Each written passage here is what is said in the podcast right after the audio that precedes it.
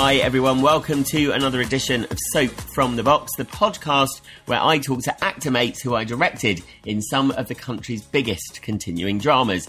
This week, it's my mate Neil McDermott, who played Ryan in EastEnders, and I actually spoke to him in the summer when it was boiling hot, which seems ages ago now. So I'm actually quite looking forward to getting a cup of tea and listening to this one back myself. Hope you enjoy it. So the next guest on my podcast is Neil McDermott, who played EastEnders Ryan Malloy. And Neil, I have to say, the first time I worked with you is probably one of the most memorable times because our first scene was you having to run across Albert Square In the naked in February, I think it Was was. that the first one? Yeah, Wow. our first. Well, one of the first scenes because that was the first block. Can you remember? I mean, that's the weirdest. Kind of weird? Introduction to- Weird to an introduction to an actor, yeah. and obviously, I remember. Well, de- Funny enough, I, I, I heard about you before I met you because Oh, oh God. I was good friends with Matt Wolfenden, who um, well still am, but obviously don't see him so much anymore. He told me about you coming, this new young director who'd been working on Emmerdale. And uh, who was really fantastic. So he's a big fan of yours. And So then was- I arrived. You know, really looking forward to meeting you, mate. It was great. And yeah, so you managed to get the. So it was the. and it was. I always remember that one of the reasons they did that scene was June Brown to say, "Oh, I say" at the end of it when you ran across the square. But it was the stag do, wasn't it? So it was, I was working. Ryan with, Stag do for the wedding. Yeah, That's right, working with Sid Owen quite a lot on that. I think you might have gone to the pub with Sid Owen I beforehand. did, I think. Yeah. yeah. Well, I certainly went back to Sid's house, I think, for a little bit. And then, um, yeah, the characters went into the pub and were very drunk by the point that Ryan was running across the Albert Square and the Nerd, which is one thing you never think you're going to do, I suppose. So let's get to the character. Basically, today I'm going to spend half the time kind of talking about the character in EastEnders and half the time about you. So you joined in 2009 EastEnders. I know it's so long ago, and uh, was involved in everything basically: kidnap, drug dealing, petty Hmm. crime, bit of everything. As he arrived, I, I mean, I suppose he was interested in his arrival because you didn't know what way he was going to go. No, not really. I was really lucky. I, you know, I spent two and a half years on the show in that stint before going back and doing other things. And I suppose when you spend a relatively short amount of time, really, compared to some people, you become at the heart of the storylines quite a lot. And, and Ryan really was a story-driven character, I suppose, rather than a really characterful, funny role. You know, obviously, soaps have their sort of stock characters, and he was definitely like the bad boy role that was coming in. Rob Kazinsky had left not long before, and obviously people like Nigel Harman and all those people who played those bad boy roles, and this was the next one. So yeah, being teamed up with Charlie Brooks and doing. Did you remember those- getting the? aud- Did you remember? Did you audition for it? Obviously, Yes. Were there lots of because a few people like Nina Hmm. went in and was approached about the role. Did you have to audition with other people? Do you remember people going for your role? yes, there was definitely other people up for the role. I I had done EastEnders before. I know. Yeah, I was- read that as. Do you remember the character name? Ben. Yeah, not Ben. Ben- not Ben the road not the. Ben. No, Yeah. The. Huge, Yeah, defining part. So when I was quite young, when I was not long out of drama school, you know, my photo arrived in front of Julia Crampsie, and she was casting, I think, for Nigel Harman's role at the time, and got me in at the same time as all these guys that were auditioning for that. And so I was, when I auditioned at that time, was thinking, well, I'm far too young for this role because all these guys are up for this road sweeper.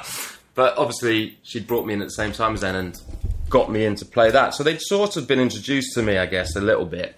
And then I was up in Leeds doing the Royal with our friend Oh, yeah, Glynis Barber. Barber. Yeah, Um, so I did. I was doing six months on that, which finished in the December, and the audition came in January. Now, in between December and January, I went to India for two weeks, and the audition came through while I was out there.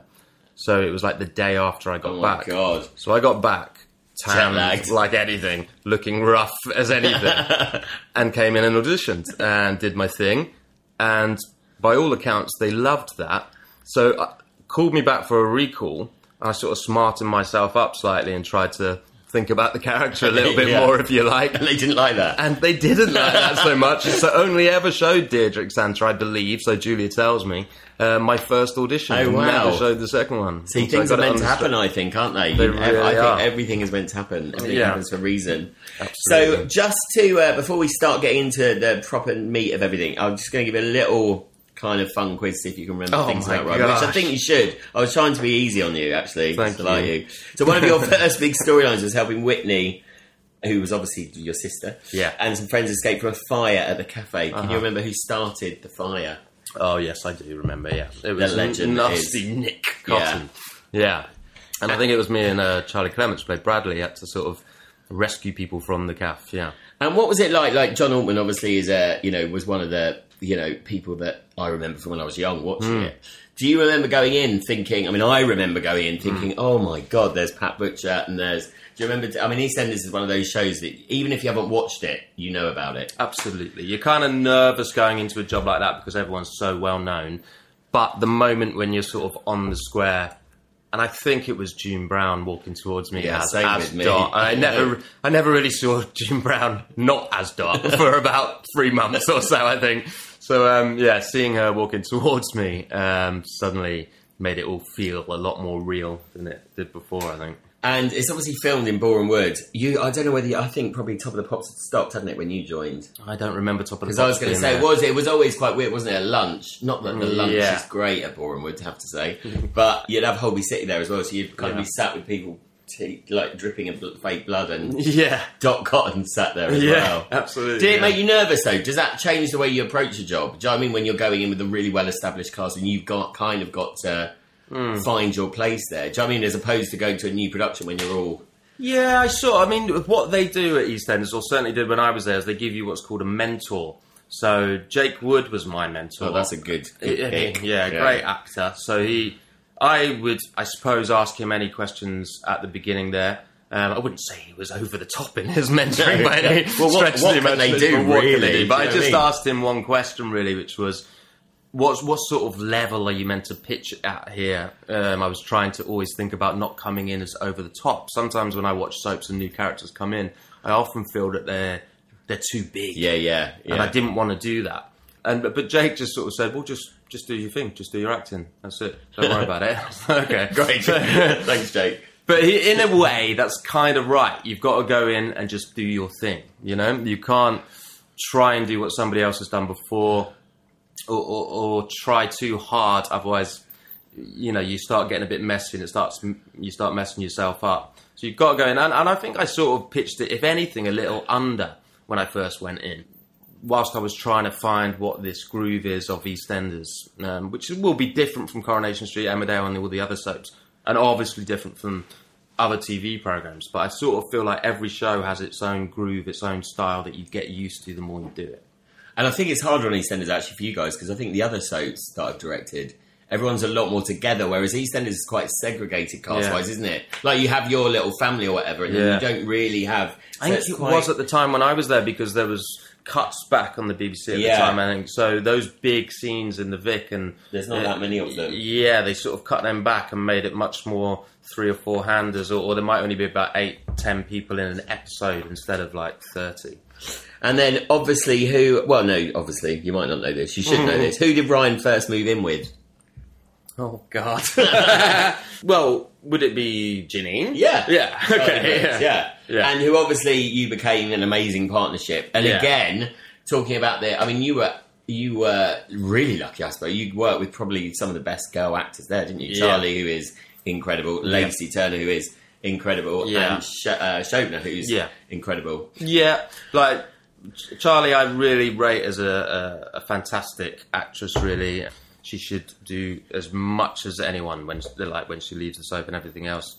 She's a brilliant, brilliant actress to work She with. plays things really cleverly, I think. Like I watched Really some old clips of you today, and yeah, she does. Yeah, you just well, watch because her she obviously plays the villain of the show, really, um, but she manages to sort of get the audience on her side, even when she's doing the most. But you did that as well because you obviously went in as bad boy, and I think to play the bad guys or the girls, Mm. you basically need to find a heart for that person, don't you? Absolutely. Yeah, because if you're just bad, if you're just, but then you become a bit uh, stereotypical. And I always said when I was going in, okay, he's the bad boy. I remember speaking to Diederick about it and Dominic, who was story editor at the time, and sort of saying, well, the bad boys I know in life, if you're, you know, if I'm honest, they're not always bad and Yeah. horrible. like most of the time, they're quite decent or funny or charming or whatever else. And then every now and again, they do something a bit ridiculous that you go, Yeah. right, probably can't be your friend properly for too long. do you know what I mean? So that's kind of what I always wanted to do with him. Capable of doing bad things,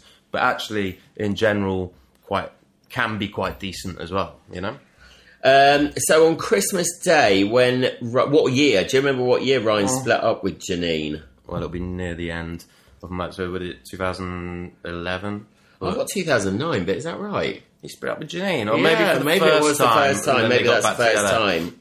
I mean, you were there. So you were there for three, nine, ten, yeah, three years. Uh, about two and a half, two and a half yeah. years. Yeah. Diz, I mean, I find, I found when I was working in soap, like ten years just went by. Yeah. it goes so quickly, doesn't it? Well, now when I look back, yeah, it's, it's very feels like a very quick time in my career because obviously you do many other things as well. So, but a very enjoyable time and a great job to work on. You know? and did life? I mean, I think life must change instantly for you guys if you go on a show like that. yeah, absolutely. Do you remember the different? Do you remember like the first time you went on screen and yeah, the difference? Yeah, you just get recognised. uh, You know, that's basically it. Because soap actors are on the front of magazines and stuff in shops, more so than maybe like a C-list Hollywood actor. Yeah, you don't no, get yeah. to see their faces Yeah. as much as you see, and you're on screens four times a week or five times a week at the times with the Sunday Omnibus as well. So people are really used to seeing your face, but you haven't really. Uh, made enough money or anything to sort Yeah. of deal with that just yet. You haven't So got the do gated still get on the trains and the buses Yeah, and all that. Oh, of course. words. Yeah. Um, so yeah, quite often people do that thing, do they? Where they. Would you get the train every day from? uh, I drove, but Oh, okay, yeah. I, you know, if I was going out for a drink or whatever else, Yeah, obviously yeah. I'd have to get public transport to wherever I was going, or, or taxis. But at the time, at the beginning, there it was public transport for sure. And people do that thing where they they're not sh- they pretend that maybe I don't know you can't hear them or something, and then they talk about you as your character to each other. Oh, he's the one who's been doing this. Oh, see that guy over there? And you I know, know, I I, can so hear you. yeah. what was the main? What was the kind of reaction to you normally? Because different people have different reactions, don't they? they do. I've like- been with some actor friends who have like people who just come over, and some who people are quite horrible to. Yeah, well, obviously Charlie playing that sort of character, people were very standoffish with her. Um, but everyone, you know, kind. I never had any trouble or anything Yeah. like that. And people were just fans of the show, so in general they were pleased to meet you. But it, you did notice if I went out with Charlie Clements, for example, who played Bradley, he would definitely people would want to come up and give him a cuddle and sort of make Which sure he's all right. all more right. annoying, to be yeah, honest. probably. But with me, they were a little bit more unsure, just Yeah. because of the character, I guess. So, who did Ryan hand back? Do you remember who you handed back Lily to after taking her on your return in 2016? Who did he hand him back to? Surely, Stacey, please. No, it was that wouldn't it? Martin Fowler, James. Oh yes. So oh, when I went back, yeah, when you yeah, went yeah, back. yeah, and so the question really off of that was: was it weird going back when you'd left as a massive part of the show, and then going back and kind of there's all these new faces there? Because I think Danny Dyer and that family had joined, hadn't Mm. they? On one of your returns. Yeah, yeah. I mean, it's like obviously with that. Do you show- feel then? Do you feel then like ah, they've not like you know like you've been someone's stolen your place? No, I didn't feel like that. I was at the time was pleased to go back in. I was keen to go and clear up the storyline because the character had gone on the run Yeah. for manslaughter, essentially. So Dominic, had, yeah. I think he went. He had a fight with. Um, oh yeah, yeah, um, Jody. Oh, sorry, Jody. Yeah, Was Jody it who played- Maybe the character was called Rob. Rob, yeah. They ended up in the sea in Southend, which is another story. But, um, yeah, and and uh, Jody's character never came out, and mine did, so he went on the run. So Dominic, who was then the producer, got in touch to say that he'd like to clear up the storyline so that perhaps the character could come back in the future, and I was keen to do that to kind of. Because you can't have a character on the square No, who's on the run from Manchester, yeah, yeah, and come back from Scotland and be and fine we'll all be forgiven. Yeah. You know, Although it's a square of dreams, um, Yeah. but you you can't have a murderer. You need at least six months in prison Exactly, yeah. So that's what we did. We went back, did a storyline. He went to prison, came out of prison, and I now believe I think he got married to a prison guard that he Yeah, met Helen. I read that. Helen, And yes. you've gone to Wakefield. yeah, lovely. Uh, Does he have a child? I'm not sure, but yeah. I Sounds he- more depressing than Albert Square. Married to Turn a prison warden in Wakefield. Yeah. so yeah, when you came in, you were obviously a mystery to everyone, and then it was revealed you were half brother of Whitney, Yeah. or Ryan was. And again, was it nice then? To, did you know that when you went on board that you that was going to happen? You knew that you were going to have this family connected and Uh. I did only by the audition. I think in the audition they changed the names. Oh, okay. So, uh, Oh, right, okay. I was um, acting with a character called Brittany, I think. um, so I, th- I think that's something to do with Whitney they did Houston, that, they did Britney that quite a lot on, on EastEnders. Actually, the other Yeah. didn't do that. You used to be auditioning for a part who you, and it'd be so obvious who it actually was going to be that Yeah. part, but they call it. You know, Yeah. Teresa or something. But obviously, I knew that it was um, the, the sister. Uh, Yeah. she was this or half sister. I knew that from the word go. Yeah, so I knew there was that going to be that. connection. And actually, we had a mum as well. We had uh, Deborah was the name of Whitney and Ryan's mum, played by Ruth Gemmell, brilliant actress, who came in did about six episodes at the beginning. Um, and both characters had a problem with the mum and managed to bond through that hatred of her. I think really. So then we go to, I mean, one of my big memories of EastEnders is the live episode, which I didn't direct, thank God. Oh, yeah. But you were obviously, so to remind everyone, the live episode was all centred around who killed Archie. That's right. And basically, I remember there were loads of stuff going on at times. I remember Lacey Turner had lost her voice. That's right. So there was that. Uh, there was a runner who was pretending to be her for a lo- for one And did for the, dress final rehearsal. run through. I think you can see that. and went to kiss Charlie somewhere. Clements. as That's I remember. right. Yeah. but what basically was happening was they the bit you know three people probably knew who had done it. And you all got told you were one of the suspects, weren't you? And you Yeah. recorded, or we re- Mm. you rehearsed Yeah. an end where it was you. We got when the scripts came out. I think there was ten endings, so ten different people who could have done it. But then in And some were ridiculous, weren't they? Like yeah, the I think so. Jack or something. You know, like the Yeah. obvious hadn't done it, but you were one of the contenders. And then, but well, it became a stronger contender because in the dress rehearsals they only did three endings. So we did it three Ah, yeah. three dress was rehearsals. So that was it you, obviously Lacey, and Charlie, was and it? Uh, no, it was Max. oh So it was yeah, Jake. Yeah. So it became it's going to be one of us Right. three. And obviously we'd filmed about six weeks afterwards. That's what I found really clever that they managed to do that because Yeah. we'd all be looking at scripts going, "Can we not tell who it is?" Yeah. which is mad that they were able to do that. Actually, Yeah, and they were very clever because I remember working with Charlie afterwards, and Charlie kept going, "I think you did it," you know, like some of the stuff you're saying here, and I was like, "Oh God, I don't know, I don't quite know how to play this." Also, I remember that uh, in the dress rehearsal, um, a director said to me that, "Could you play that line like you killed Archie?" Oh, really? I was like, Right, Right, okay. okay. But actually, what happened was just before we went live. I don't know how long in advance Lacey knew. I'm, I think no. I think she got told Just during before, that during yeah. that show. Yeah, or so it was before. about half an hour before we And she went was live. dreading. I just remember she was dreading it. She was like, "Shit, I can't speak. Yeah. I'm not going to be able to get it out." and we so we we were going to be told us three who whose ending was going to be used, if you like. So who killed Archie? And um, Diederick brought me into a little room, and uh, there was a camera behind him looking at me Oh. to capture my reaction. So I was like, "Oh, it- it's like." And obviously, like I said before, if you Such killed someone, thing, it's it? basically like getting the sack. like you know, you can't stay on the square to a certain extent. You've got to. That's why I thought it was never going to be Lacey because I thought they'd have to get rid of that person. Yeah.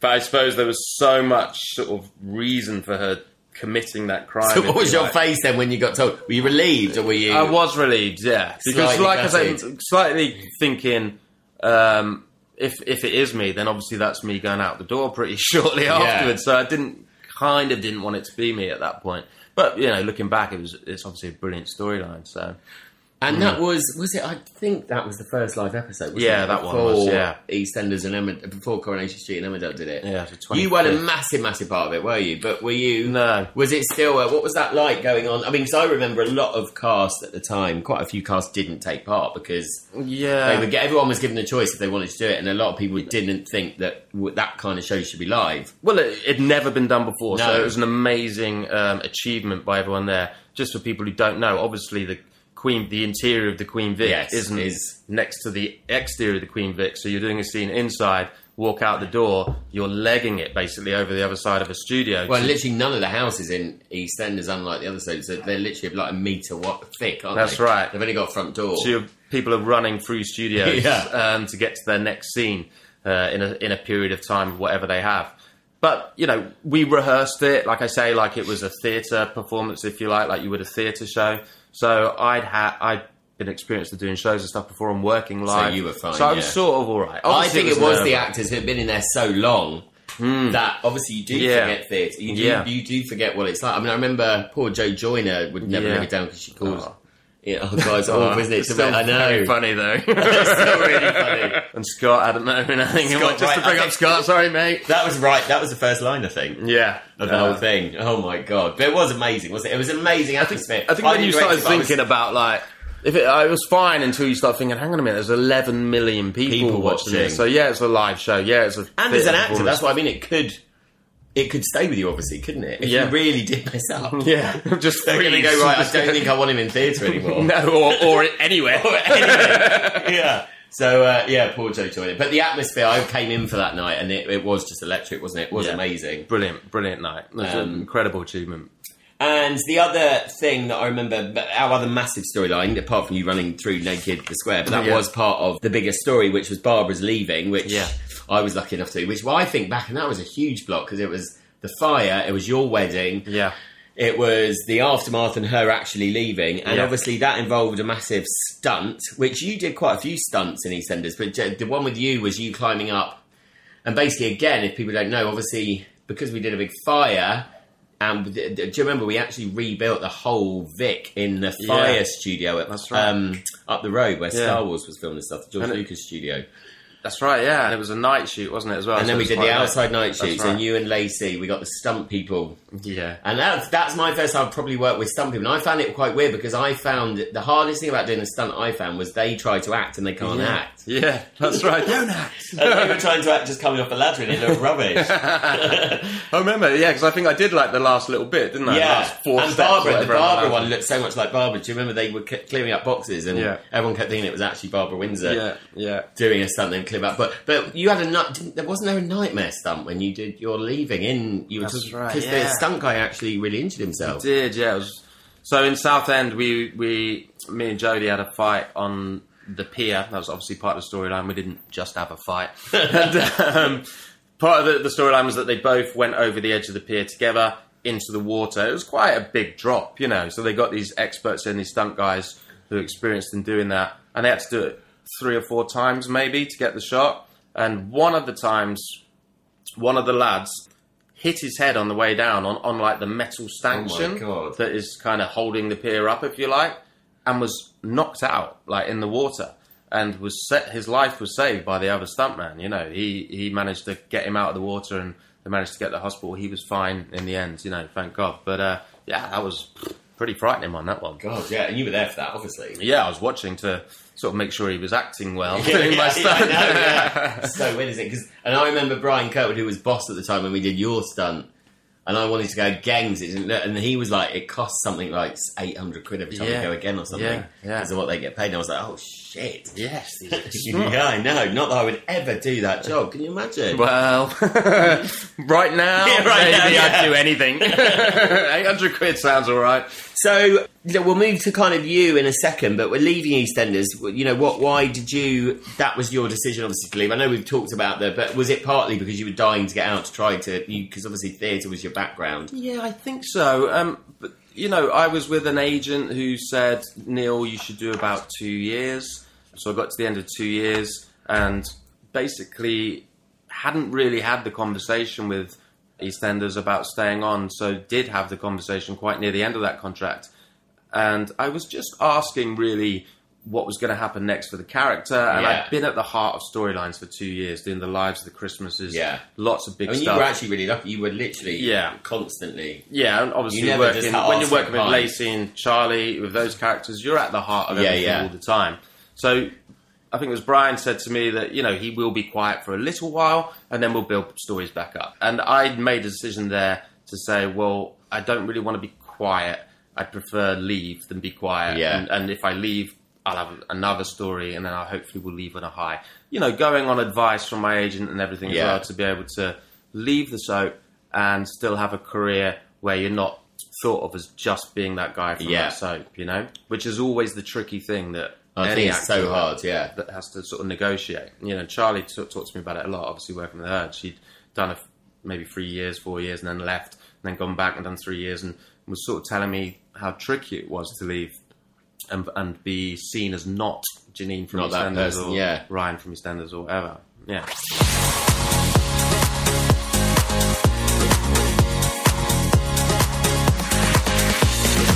So let's talk about you then. That's enough about Ryan. So you were. Um, it was actually hard to find a lot about you because you're quite private anyway, aren't you? You don't really do like the bells and whistles of Yeah, not really. It's celebrity life. No, I mean, obviously, working in a lot in theatre, really. Had more of a TV career before EastEnders than after, if I'm honest. Um, the jobs that became available to me afterwards were mainly theatre and mainly musical theatre. But let's go way back. So you were born in 1980 in Mm-hmm. Southport, and you were you would love football, and you were you played. I think you were 10 Yeah. for Liverpool. So what, No, for Everton. Sorry, yeah, your brother Liverpool. No, no. To be fair, that is my brother played for Liverpool, and I was too young to join up. But I suppose would have joined Everton. Oh, right, okay. Um, but we So how old was your brother when he played? Um, so he would have been. When did I? I was eight when I moved. So this is for like the junior team. Yeah, like the schoolboys. That's amazing. Because obviously we were born in Southport, so that's up near Liverpool, um, and really in that area, it's football crazy. Or certainly was when I was there. Yeah. and you were either red or blue. Did that cause loads of divide in the house? Then? Well, he was a Liverpool fan. Right, My- uh, my- yeah. We were naturally competitive. So What was a your dad? fan- Was it? my dad was a Londoner, right? So Right, he- okay. He's a Chelsea oh my god! I know. And my little brother's Aston Villa, and we don't know why. We say decided on the way down. Okay. but anyway, so but when I did, we did move down to London. I ended up playing for Chelsea schoolboys until I was sixteen, I guess, before obviously giving up football to take up. a- yeah, Yeah. much more secure career Yeah, know, in yeah. acting.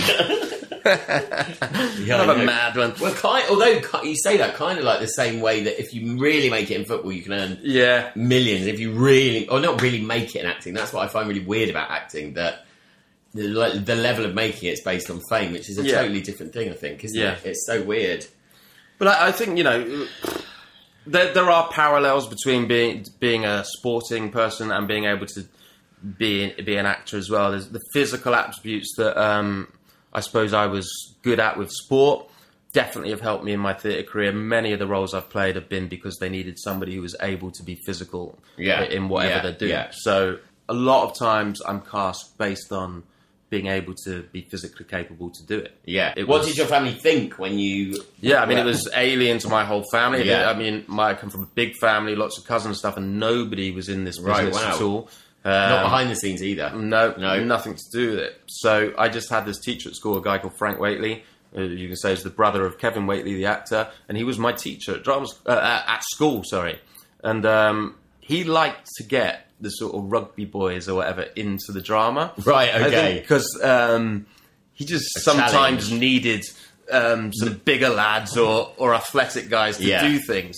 So he was always trying to get them in, and and I think also helping those guys who would, were into their sport but maybe socially weren't great. And I would probably put myself in that category to a certain extent. It was really easy to express myself on a sporting field, but um, in life or in the classroom or whatever else would find it more difficult. Yeah. So drama became very useful for me as a life skill in order to be able to That's true, probably Talk. professional footballers as well, isn't it? If you think about it, really. They spend so much them are that time physical, but not much time using Yeah. like speaking or anything Yeah. else. Everything they do is they express themselves Yeah. physically on a pitch or whatever. So it was really helpful for me. He got me. I mean, we were at a school where we weren't doing Tim Panelli and Bugsy Malone and all the rest of it. We were doing Romeo and Juliet and Our Country's Good and Right, yeah, like, yeah. He was, you know, he was great like that. And he also worked for a company called the National Youth Music Theatre. Oh wow! Okay, brilliant. So he also drafted me into there and got me auditions for that. And I ended up doing the National Youth Music Theatre for two and a half, three years, maybe four years in the end, which is a, a, a national youth group who do musicals. And we went So up what to you go? Did you do that? What did you go do that after school? No, Or whilst in, Oh, like whilst in summer school. Oh, we did like the. Edinburgh Festival. We'd do a show up there. Oh, brilliant! Like they're fa- famously like Bugsy Malone was one that did really well for them and went into the West End for like six months. But one of the main shows I was in that did really well was a show called The Kissing Dance. It was written by Howard Goodall and Charles Hart. So Charles Hart writes the lyrics on Phantom of the Opera. Howard right, Goodall okay. wrote Bend It Like Beckham, and uh, you know things like that. So they're really top people that they get to work with. Yeah. And in that cast, I had people like Sheridan Smith, Michael Gibson, Oh, wow. Declan Bennett, who was in EastEnders. I mean, just an array of Yeah, uh, yeah. Jay Jacobs, who was in Holby. So that, that cast of about 14, 15 kids, There were loads of probably about who- 10 or 11 went on to have really decent, successful Careers, professional yeah. careers in acting, which is incredible. And um, so, did musicals? So, obviously, I mean, you, uh, we'll talk about the other stuff you've done apart from musicals, but obviously, you've done your massive musical theatre has been a massive part of your life. Yeah, What was the first? Do you remember your first main role in a weird, really. Like, I went to drama school and studied acting for three years on the Yeah. advice of Frank and saying, I think you should do acting as opposed to musicals, sort of thing. Yeah. I think that's where your strength lies. And I was like, kind of in agreement.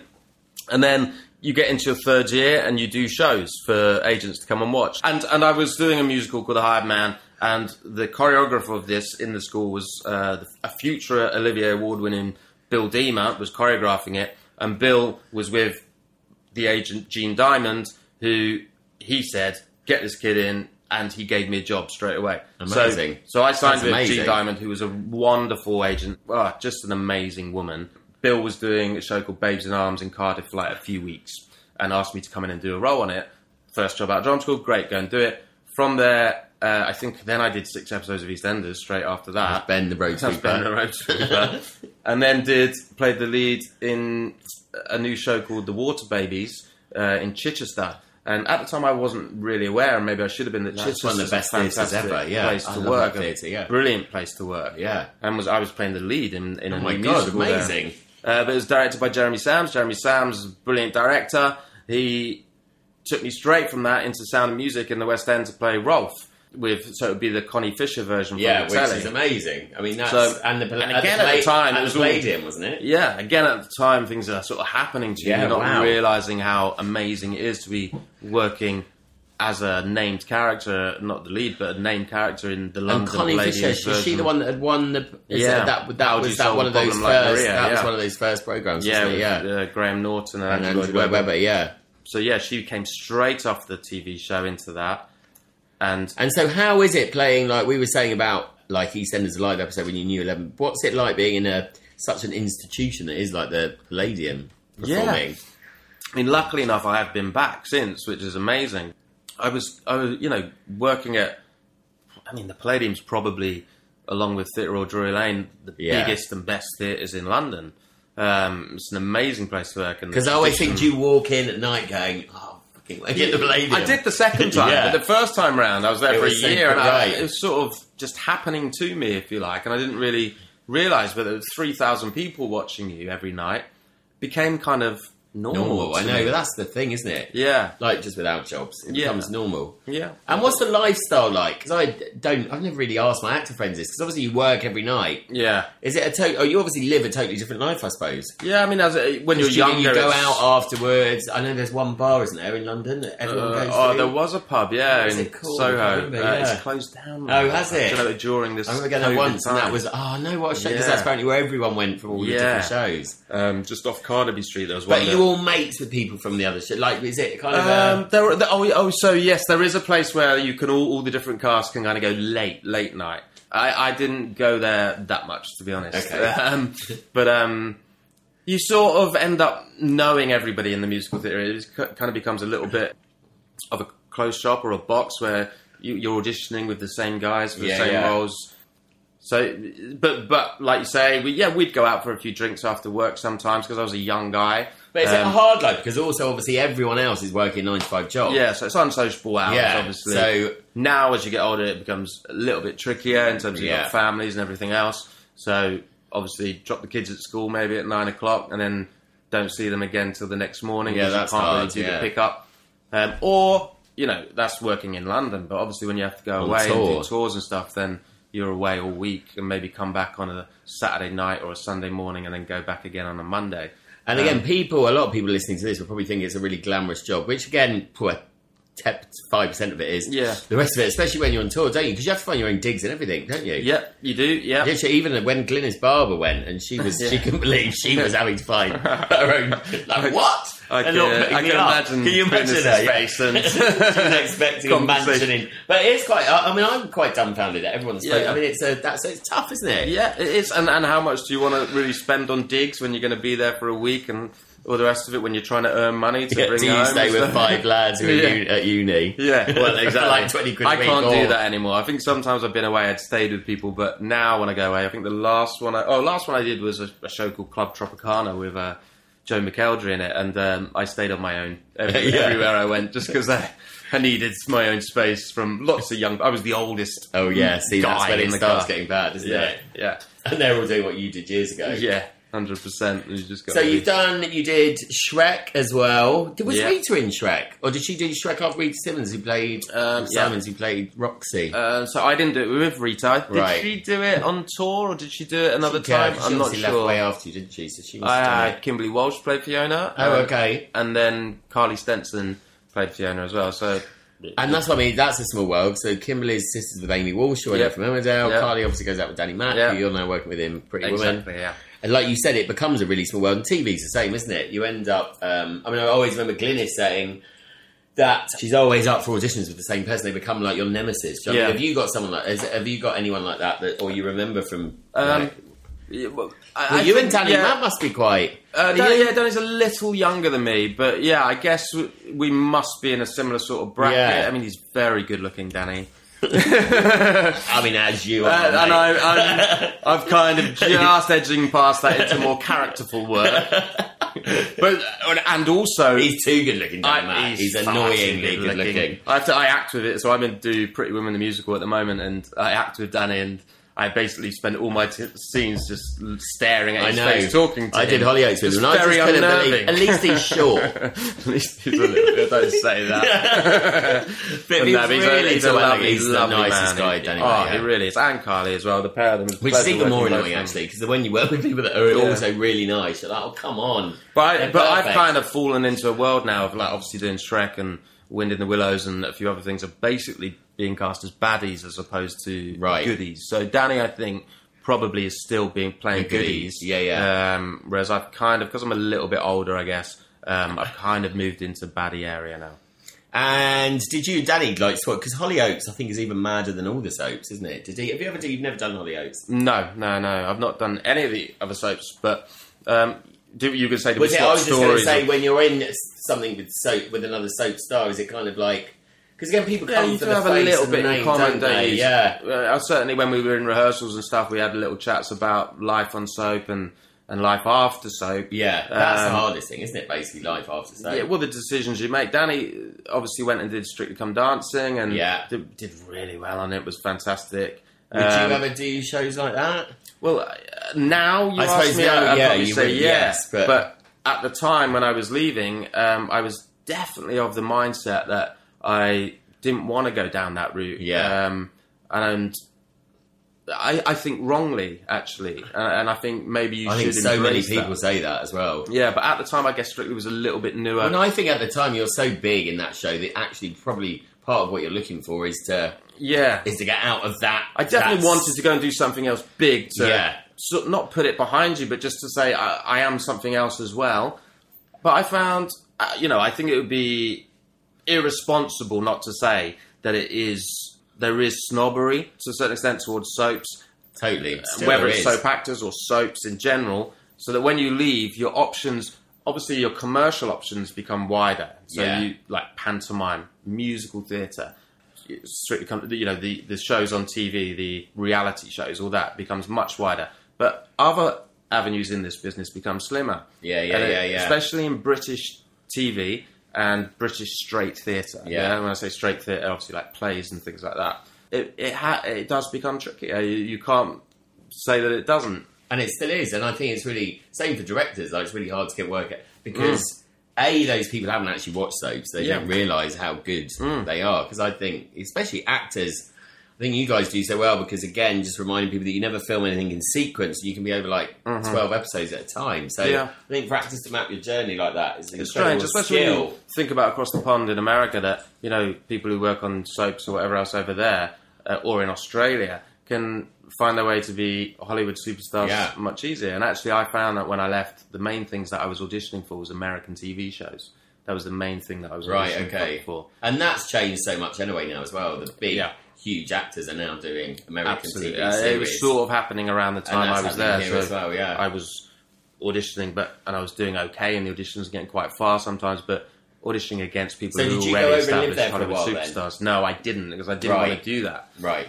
To be honest, I wanted to do British uh, drama, TV, and Yeah. work here and be successful here. That's all I wanted, really. If my career took me to America, okay, but I didn't want to go over there and spend six do months to a year yeah. and work in a restaurant. And you know, you like know, every other British actor. well, that you have to do if you want to spend time out there trying to get a big break. Unless you're taken over there, you know.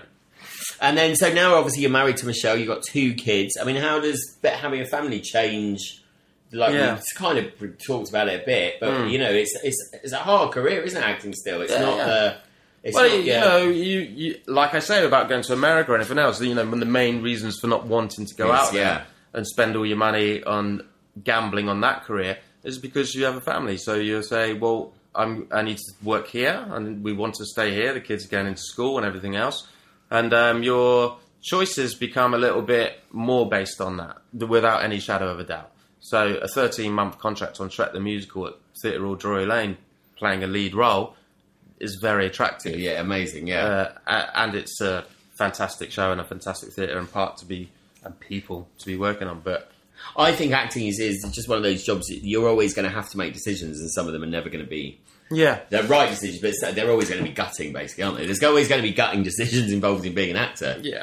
I think the Ameri- the American industry and all that it is tailored to somebody who's able to sit and wait. Basically, that means you know you can afford to sit and wait. Yeah. So if you can do that, then you can perhaps have more chance of reaching those roles. I think. And then, so recently, you were just before all what's happened. You were in Pretty Woman. You Yeah. kind of touched it with Danny Mac. Just tell me about that production. I mean, huge. That's the first time that's been done. So it was done on Broadway, uh, a musical version of Pretty Woman. But they had the whole directing team come over. So Oh right, wow. Jerry Mitchell, who's done lots of things like Hairspray and Legally Blonde over here. So he's sort of It's one of those ones I can't imagine what it's like on stage. really, yeah, from a film. It's very like- romantic. Yeah, you know, very romantic. we so we have Danny Mac playing the the lead role, and we have Really annoyingly good-looking lead role. absolutely playing Richard Gere, um, Aimie Atkinson, who's one of the Six Girls. Six. You know, Six the musical. Oh, right, thought you meant there were six. Uh, yeah, sorry. Julia Roberts is turning to six different girls. That would be amazing. wow. Yeah, that would be me. But Amy's fantastic in the show, and then we have Rachel Wooding and Bob Harms playing two of the other lead lead roles, and I play Stuckey, who's the baddie. Oh, right, okay. Uh, he's like Was he? So was he in the film? I'm trying yeah, to think of the film. yeah, he was very differently cast in the film. Right, He's kind of um, Was he the pit? short, the chubby No. guy with like Right, bald head. you, mate. um, uh, he's the lawyer friend. Oh, uh, yes, of- I remember, I He- remember. He, Yeah, sort yeah, of attacks uh. Vivian at the end of the film, uh, and obviously we do that in the musical as well. So basically, you were you're done press night, and then We done so we done four weeks. We do press night, and another two weeks performance. I think it was so six weeks in total. And then our prime minister gave his speech on March the sixteenth, saying that people shouldn't be going to the theatre. We were in warm up at this point, about Oh my to do a show, and our producers obviously had to run across London to come and tell us that tell everybody to go home. And tell us to go home, and that was the last time we were all in the theatre together. that's mad. Um, do, do yeah. you remember thinking at the time We thought at the time it, it'd be a couple of weeks? It'll or- be yeah, maybe a couple of months or Yeah. so. I mean, certainly back by now, by September. I think we were thinking we're definitely back by September. Whereas now, a lot of the theatres have obviously closed down. which is so sad, isn't it? I mean, Absolutely, theatre. I think really hard. Even more than America is part of our lifeblood, isn't it? It's really well, like. I think yeah, London. Uh, like you said, Broadway. They've got Broadway, but we don't just have the West End. We have Chichester, Yeah. we have Bath, we have like I think I think it, everybody suffers. I think it's been talked about a lot. Not to get too political, No. but the um, bars and clubs and restaurants Oh, I know, all ridiculous, around yeah. London and all the cities with their theatres, they do suffer. But probably Um, because you spit on stage, that it makes it much more. I no, well, I, I think it, so. It basically, it's about this social distancing, thing, isn't it? About having And you can't open a theatre with that lesser people, can you? And you know, I did how- always think the orchestra below deck, but that's quite a Yeah. enclosed little warm space as well. That's probably Yeah. quite bad. I don't know, But the orchestra. but yeah, I agree, and also us on stage. Yeah. you know. Danny and Amy have lots of lovely romantic kissing scenes and things, and um, Which you can't- which they would have to be in a bubble, or, Which or the be whole horrendous. I think, wouldn't it? Us all in a hotel together. For six months. Oh. Oh, my god! So otherwise, you do a concert version of the shows, which people are doing. what would that? What do you mean a concert version? So in terms of just standing there and singing the songs, oh, and okay. the lines, Oh, um, god, yeah. Well, they, you know, Which they is do it kind very of what soaps are doing now at the moment. well with all their perspex screens I've yeah, seen. we, um, amazing. yeah. amazing, yeah. Well, maybe you And could do real life, Pretty Woman par- with and real life partners coming to act as well, apparently. Oh, really? To do kissing scenes. Oh, I the see. Yeah, and then filming them from there. I did see that. Yeah, Which is still that. quite weird because that's bound to be like a stunt woman scenario. Yeah, Where they can't I'm not sure you could like. You sub get away with Carly. Stenson into a scene just for Amy, just for like the No. love making scenes, No. piano then get her sex, and then get her out. Yeah, Yeah. it's a weird thing, and you wouldn't. I mean, I remember EastEnders were talking about at the beginning to go into lockdown altogether. I mean, it, again, everyone's lovely. Yeah. you couldn't do that, could you? I mean, it Well, would be so not intense. you listen. If you knew it was going to be for two weeks, three weeks, four weeks, Yeah, not indefinitely. say- but not indefinitely. No. you know, not like well, it could be three months or five months, and you go, well, and not in Borehamwood. yeah, Oh God, yeah, in we've been Boreham right in London, but So what's so so you're uh, because I suppose the big thing about theatre as well coming back from this is is getting all the cast back together as well because certain Yeah. people would have gone to do other stuff I suppose. Well, yeah. So we were all contract. So our contracts ended on in January, or would end in January, and we were we've all negotiated to come back to the show to do a six month extension of that contract. So it's till July, whenever we go back. Well, sorry, I'm saying if we. So if we go back in October, it'll be six months. Yeah, yeah. there. If we go back in December, it'll be six months. But there. no one knows. That's the thing. Yeah, but What, obviously, what were the review? What was what was the reaction like? Was it good? Oh, Was yeah, it, so it was it must because the buzz. I you saw it everywhere. It was Yeah, everywhere we were full. That's why they can commit to coming back. You know, whereas some shows have to know it's cancel gonna be, yeah. because it sold really well and because it was, you know, the, the audiences were loving it and they can. They know that when they do reopen, it's going to be full and they're going to make some money, and then they'll probably take the show on tour. They'll have a long-term plan. It'll probably do a worldwide tour, um, not with us, but with you know other Yeah. casts. So they obviously have to think long term, and six months or a year in the West End is the perfect way to start that long term plan. Yeah. You go, it's West End hit, Pretty Woman goes on tour, goes on world world tour. and then they make another film with you in. yeah, uh, And so, a fin- musical version. yeah. Finally, what is the difference between so the but you know if you're in a big soap, you're massive and you get a buzz, I suppose, from everyone's watching, everyone's commenting, and you have got the theatre that's instant gratification. How would Yeah. you compare them both, and what's the what's you know you've been probably at the height of telly and the height of theatre now. So what Yeah. what's the you know Well, I, I think the sort of celebrity of, of working on a soap is definitely slightly different from working in, in a musical. You get people come to stage door and you get the audience uh, really enjoying your performance and everything else, but it's not quite the same as walking around the streets and being recognised. just yeah. Do you still get recognised for Um, I, uh, much less so the the longer you're away Yeah, from the soap. yeah. But yes, sometimes uh, you know certainly people who are proper fans of the show Yeah. would. You're supposed to be in prison. Oh no, you're supposed to be in Wakefield. Yeah, absolutely. Is that But- Helen? Helen? But um, yeah, so there's that. Um, and trying to think. Obviously, working in theatre, you you do get the like you say the instant gratification, and I think it is everybody. Most people like working with that way because it's there straight away. Yeah.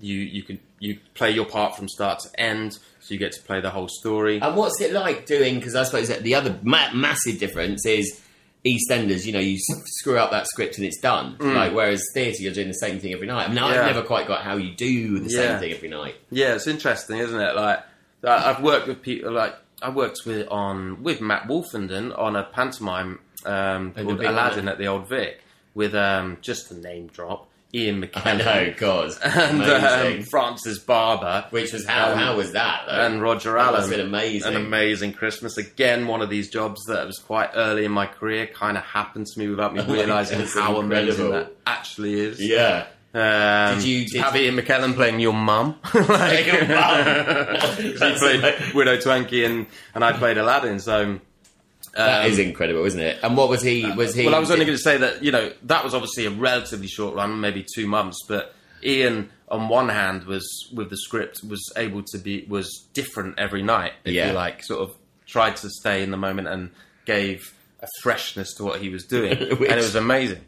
Roger Allam, on the other hand, was equally amazing, but did exactly the same thing Right, every okay. night. Sort of knew what he needed to land and do, Yeah. and to get the audience response. And think about pantomime, there's a lot of response. So, and he could do the same thing and get the same response every night.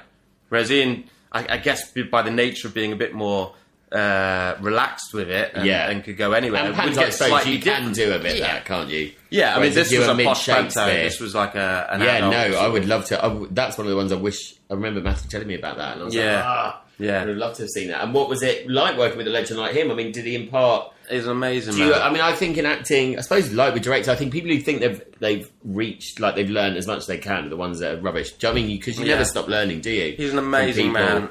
Obviously, you know when you think about his career, it's been was mainly theatre as a younger guy, and then went and became a Hollywood superstar, and but still has a desire to come back and do Coronation Street. Yeah, I know. Oh. I, I know they couldn't believe it when. Um, but but that's sort of. Coronation I mean, it's Street. amazing that he would do that. I think, and to do pantomime. I think it's brilliant that Ian did that and these guys do that because it's sort of trying to take the stigma out of that a little bit of saying if you do so, if you do panto, Yes. it's too commercial. It's it's not uh, proper, if you like, and Yeah. that's wrong.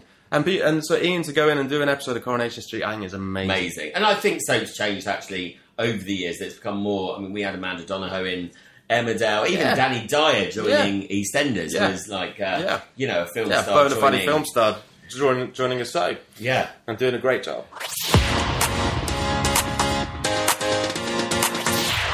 Okay, so it was a few months ago now that I spoke to Neil. Now we're coming into winter and in lockdown, so Neil's online with me. Hello, mate. Hello, mate. You all right? Yeah, very good, thanks. And exciting news because I just wanted everyone to know that you, along with Gina Beck, have written a play and you're putting it on at the Charing Cross Theatre in December, and it's called The Elf Who Was Scared of Christmas. How amazing is it to be back in theatre? Mate, yeah, obviously when we chatted before, I couldn't talk about it because it hadn't all sort of happened yet. But now it's it's kind of all taken off. So Gina Beck and I, we live in the same village. We've known each other for like 20 years, having done youth theatre shows together. And we just, oh, we wanted to create something and do something. So we've written and created a show for young children, The Elf Who's Scared of Christmas. And we're really proud that we've managed to get it into a theatre because, of course, not only do we create work for ourselves, but we create work for the lighting team, the sound team, stage management, and obviously for an audience to be able to come and watch something, and specifically a young audience. So we're really pleased that we're going to be going ahead 8th to the 23rd of December at the Charing Cross Theatre. You can get your tickets on the website. Please do come and enjoy some festive fun with us. Yeah, you have to go. And the best thing is, Christmas, you know, we're used to pantos and stuff, so it's amazing, I think, that families have got the chance now to come and see something. Yeah, this is more aimed at like a younger audience. So we are like under 10s, really. It isn't panto in so, in so much as we're not winking at the audience saying, oh, we're playing elves. No, we're sort of um, really going for it and trying to make it believable for the young children and to keep that dream alive a little bit for an hour or so. Amazing, mate. And just, I mean, the outfit itself is worth coming to see it for, isn't it? Absolutely. Uh, just to say, it, it- it's a 40 minute story, a 20 minute Christmas concert uh, where everyone in the audience can sort of stand up in their seats where they are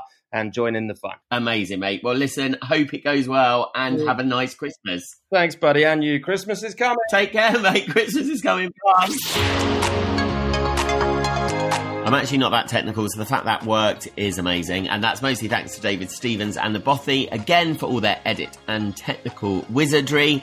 I am back next week with another episode, but you can catch up with me all week on social media at Soap from the Box on Twitter, Instagram, and Facebook. And every Tuesday morning at 8.30am, you can catch me on Gorgeous FM for another bit of soap gossip. Hope you have a good week, stay safe, and see you next week.